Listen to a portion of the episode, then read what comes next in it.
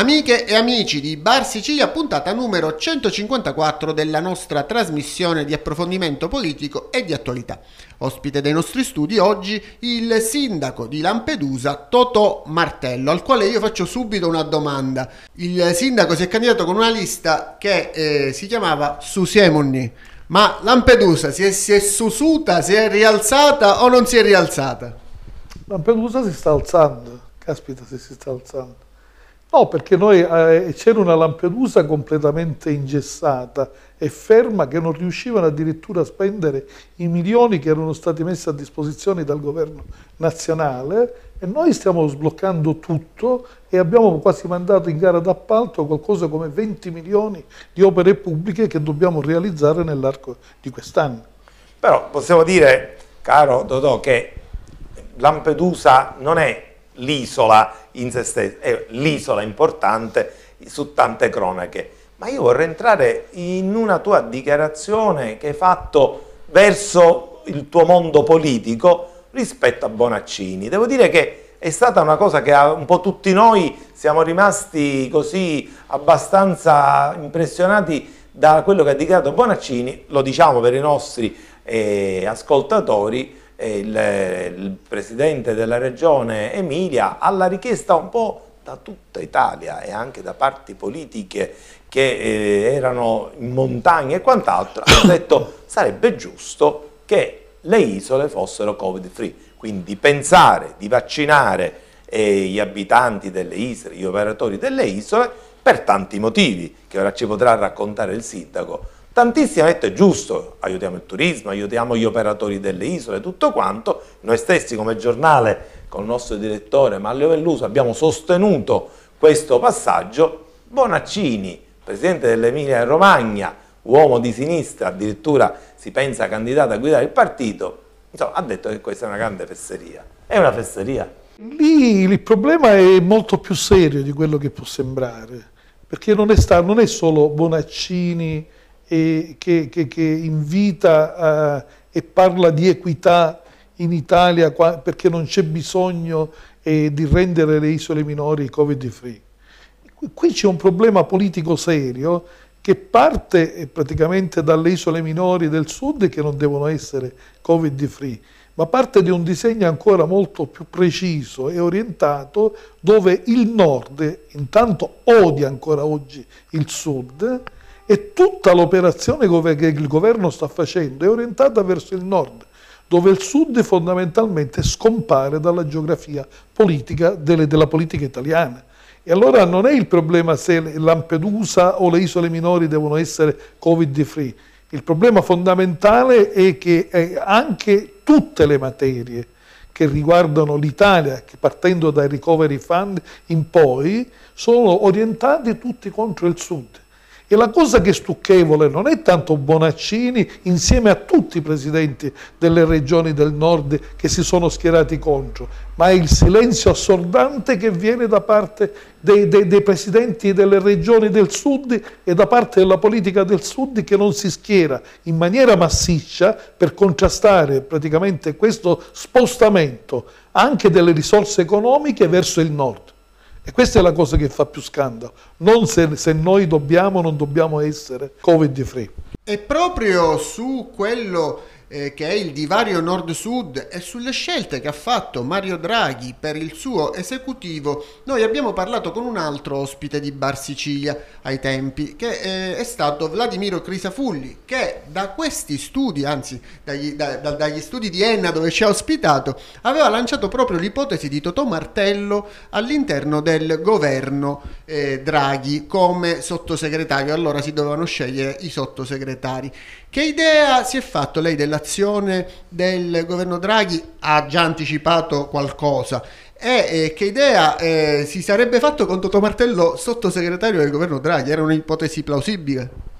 Un pensierino dai, ce l'avevi fatto? No, non è il problema. Mi trovava piazzato diciamo nella stessa posizione di Crisafulli, perché significava portare una rappresentanza della Sicilia, una rappresentanza delle isole minori al governo nazionale, visto e considerato che le isole minori e il sud in questo governo erano state completamente cancellate, e quindi anche dal punto come il riscatto del meridione nei confronti della politica nazionale.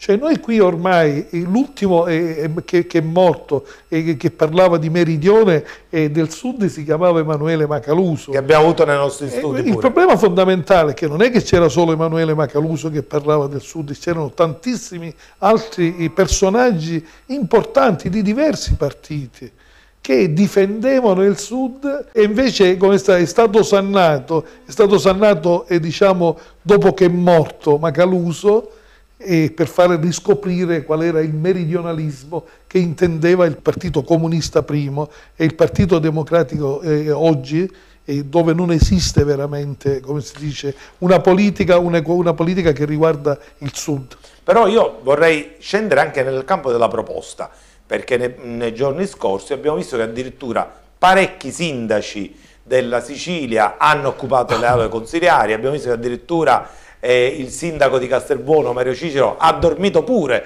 nell'aula consiliare. Insomma, c'è stata questa rivolta sempre per lo stesso motivo. Io devo dirvi, ho parlato con dirigenti regionali, con politici di diverso schieramento, e tutti quanti avvertono che all'interno di quello che da questi studi abbiamo chiamato Recovery Nord c'è veramente questa voglia. Recentemente cosa è successo? È successo che il presidente Musumeci e il presidente della regione Calabria hanno detto il ponte ce lo facciamo noi, ponte o non ponte è comunque un altro segnale di soddisfazione.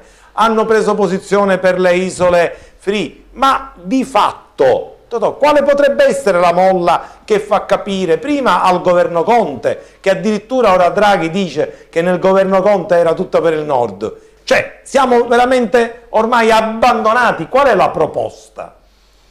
Ma la proposta è chiara. Il ministro che è stato incaricato di affrontare i problemi del Sud dovrebbe fare sentire intanto di più la voce nei confronti del Sud.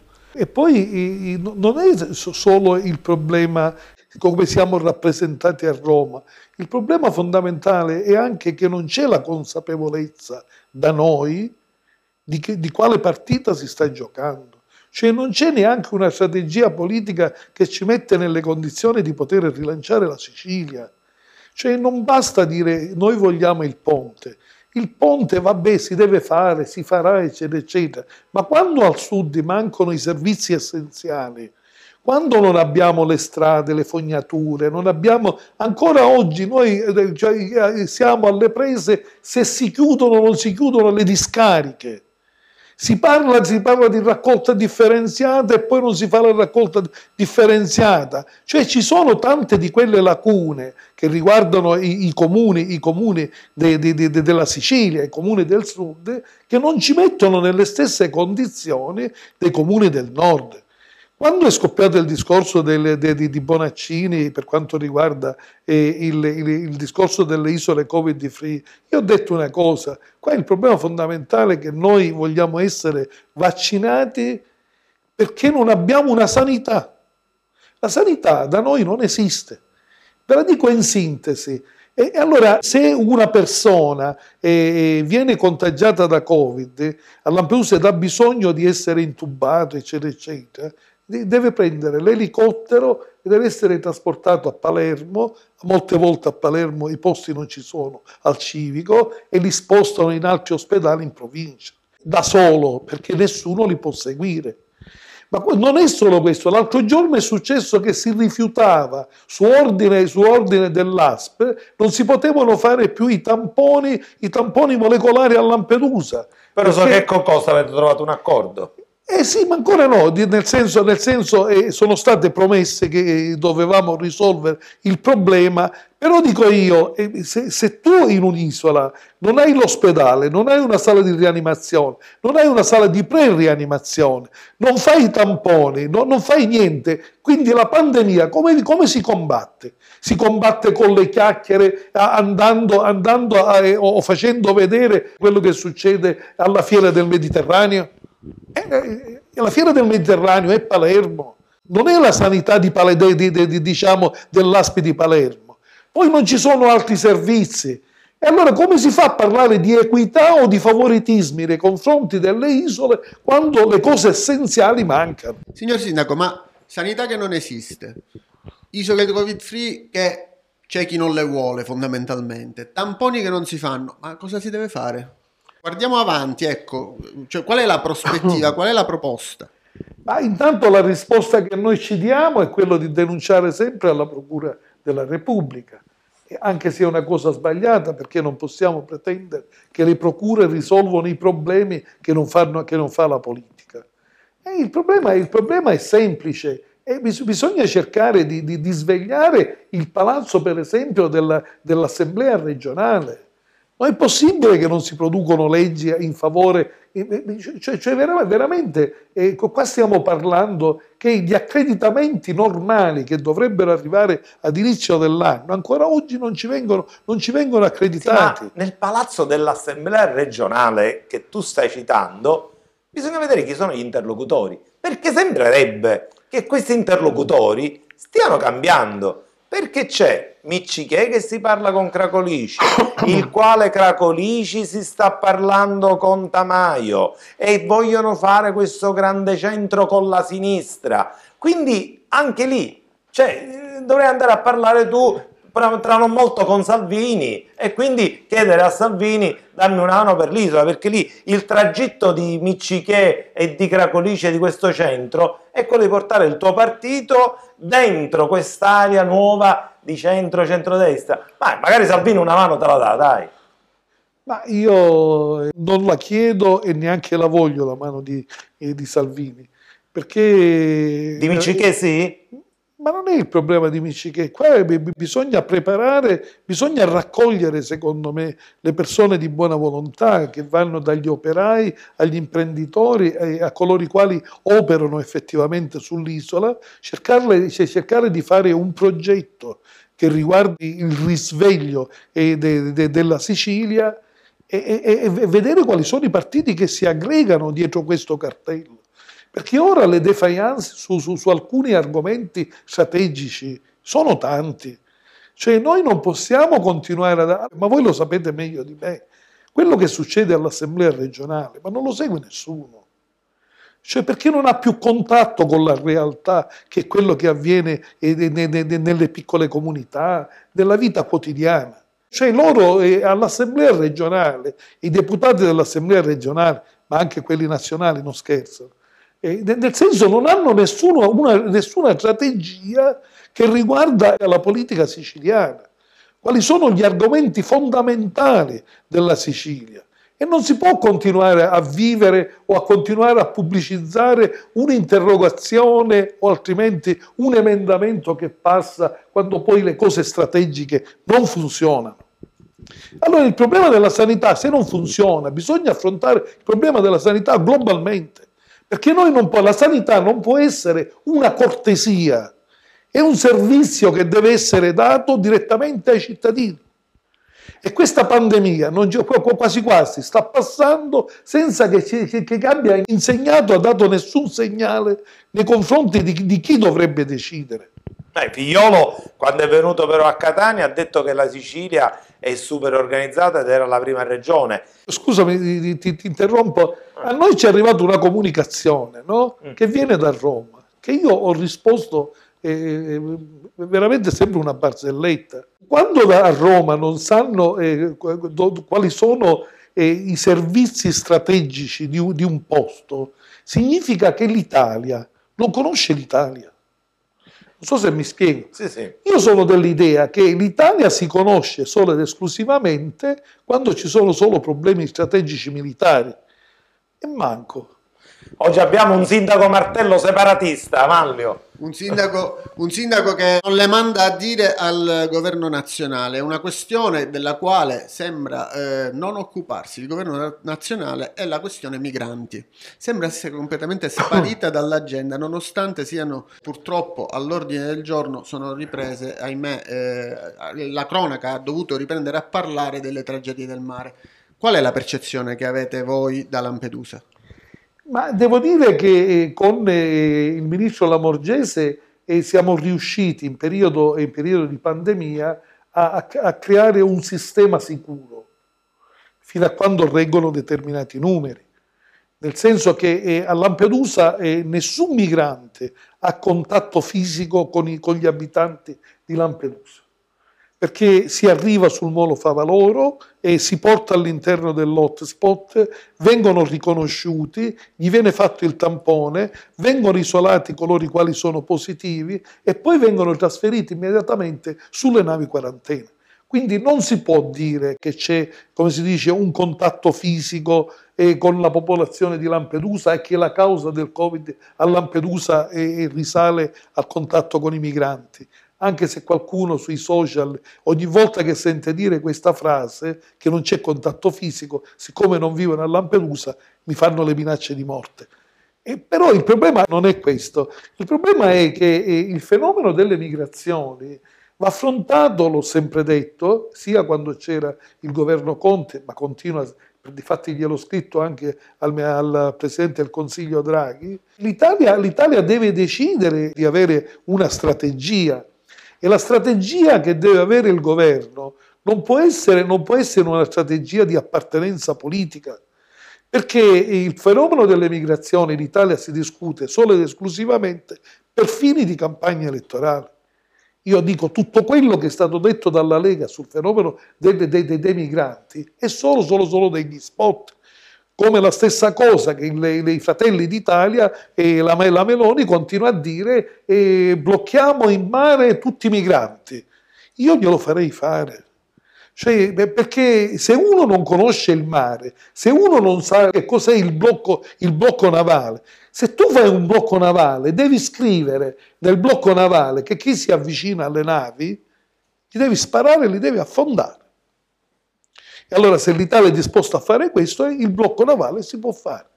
Ma se non puoi sparare, allora vuol dire che il problema è diverso.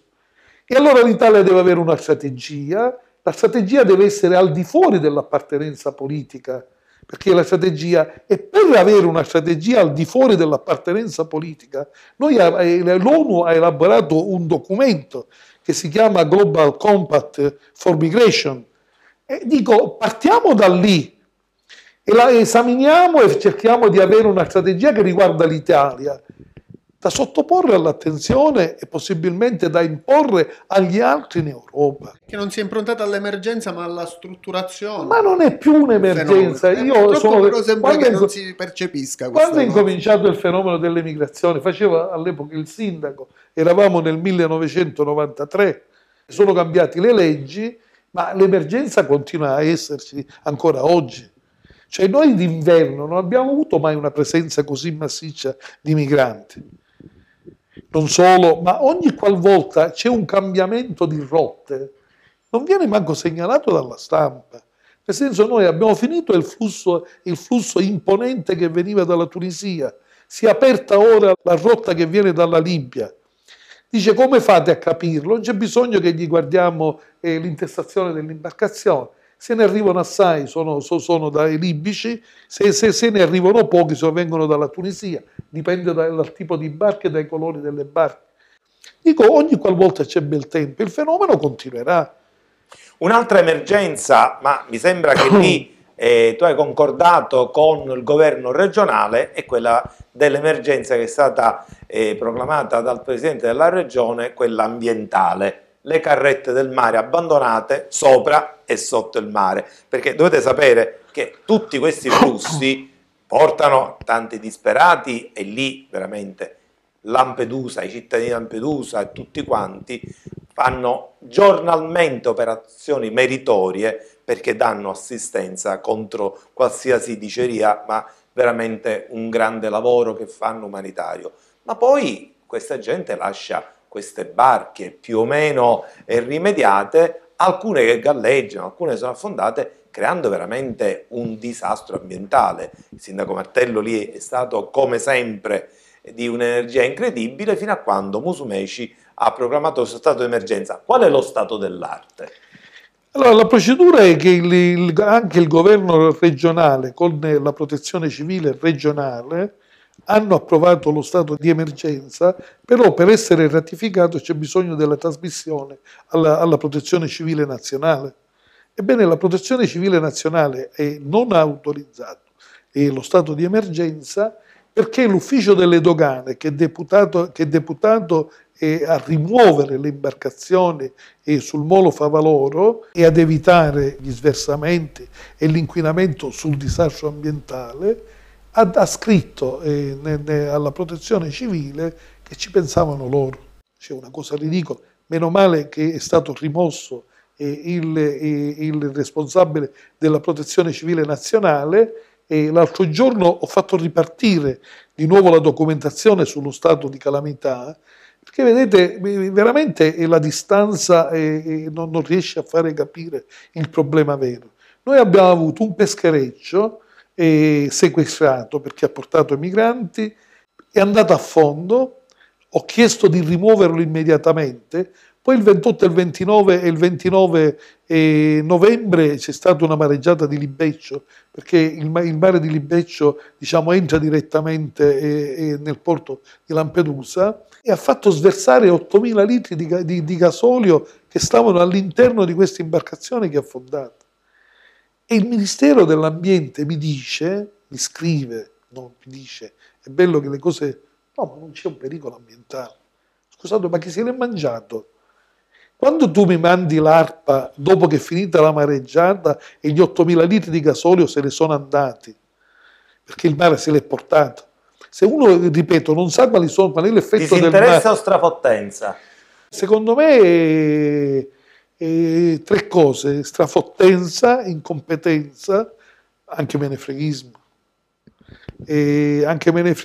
e poi arroganza di non cedere, come si dice, il lavoro a favore di altri per non perdere il trofeo. È triste questo fatto, perché significa che comunque c'è sempre un sud di qualcuno, perché la Germania negli anni ha trattato l'Italia come periferia del sud, l'Italia sta trattando la Sicilia e Lampedusa come periferia del sud, e quei poveri disgraziati, i nostri fratelli dall'Africa che arrivano, che sono trattati come periferia del sud. Ma dove finisce questo sud? Il sud non finisce mai, perché poi il mondo è rotondo, gira e c'è sempre un sud. Quelli che si sentono a nord, ecco, sono il sud di un'altra parte che è l'Europa. La cosa che stupisce di più è che quelli che vengono che partono dal sud e arrivano al nord ci penalizzano, perché dice che noi non siamo buoni perché siamo del sud, cioè i nostri concittadini, i nostri paesani eccetera ci criticano perché noi siamo il sud. Si nordizzano anche loro? Ma sì, ma difatti i peggiori nordisti o leghisti sono i siciliani che si trasferiscono al nord. Quelli che stanno qua al sud hanno un problema di posizionamento per trovarsi un posto, visto e considerato le percentuali di voti. Ma come si fa ad essere leghista stando in Sicilia? Come si fa praticamente a difendere un'ideologia che ci penalizza dalla A alla Z, se non quello di avere un interesse nell'essere eletto in qualche consiglio comunale o diventare deputato regionale o diventare deputato nazionale? Però in un orecchio non è che il governo di centrosinistra di Crocetta abbia fatto molto di più per farsi accreditare. Io sono una persona che mi piace dire le cose per come stanno. Voi considerate che io sono uscito dal Partito Democratico quando è diventato segretario del Partito Democratico Renzi, perché non condividevo il suo modo di fare politica, perché era un tipo di politica che non mi apparteneva. E quindi cerco di combattere dall'interno per cercare di far emergere qual è la vera realtà siciliana, di che cos'è questo benedetto meridione e che ha bisogno di una rappresentanza non indifferente a Roma. Non è il problema se io divento sottosegretario, dobbiamo portare avanti le idee che riguardano il meridione a Roma. Aveva ragione Crisafulli, Manlio. Dovevamo farlo sottosegretario il sindaco Martello, Maurizio. Aveva ragione Crisafulli. Noi con questa riflessione del sindaco Martello vi salutiamo e vi ricordiamo di lasciare i vostri commenti alla nostra casella di posta elettronica barsicilia@ilsicilia.it. Arrivederci.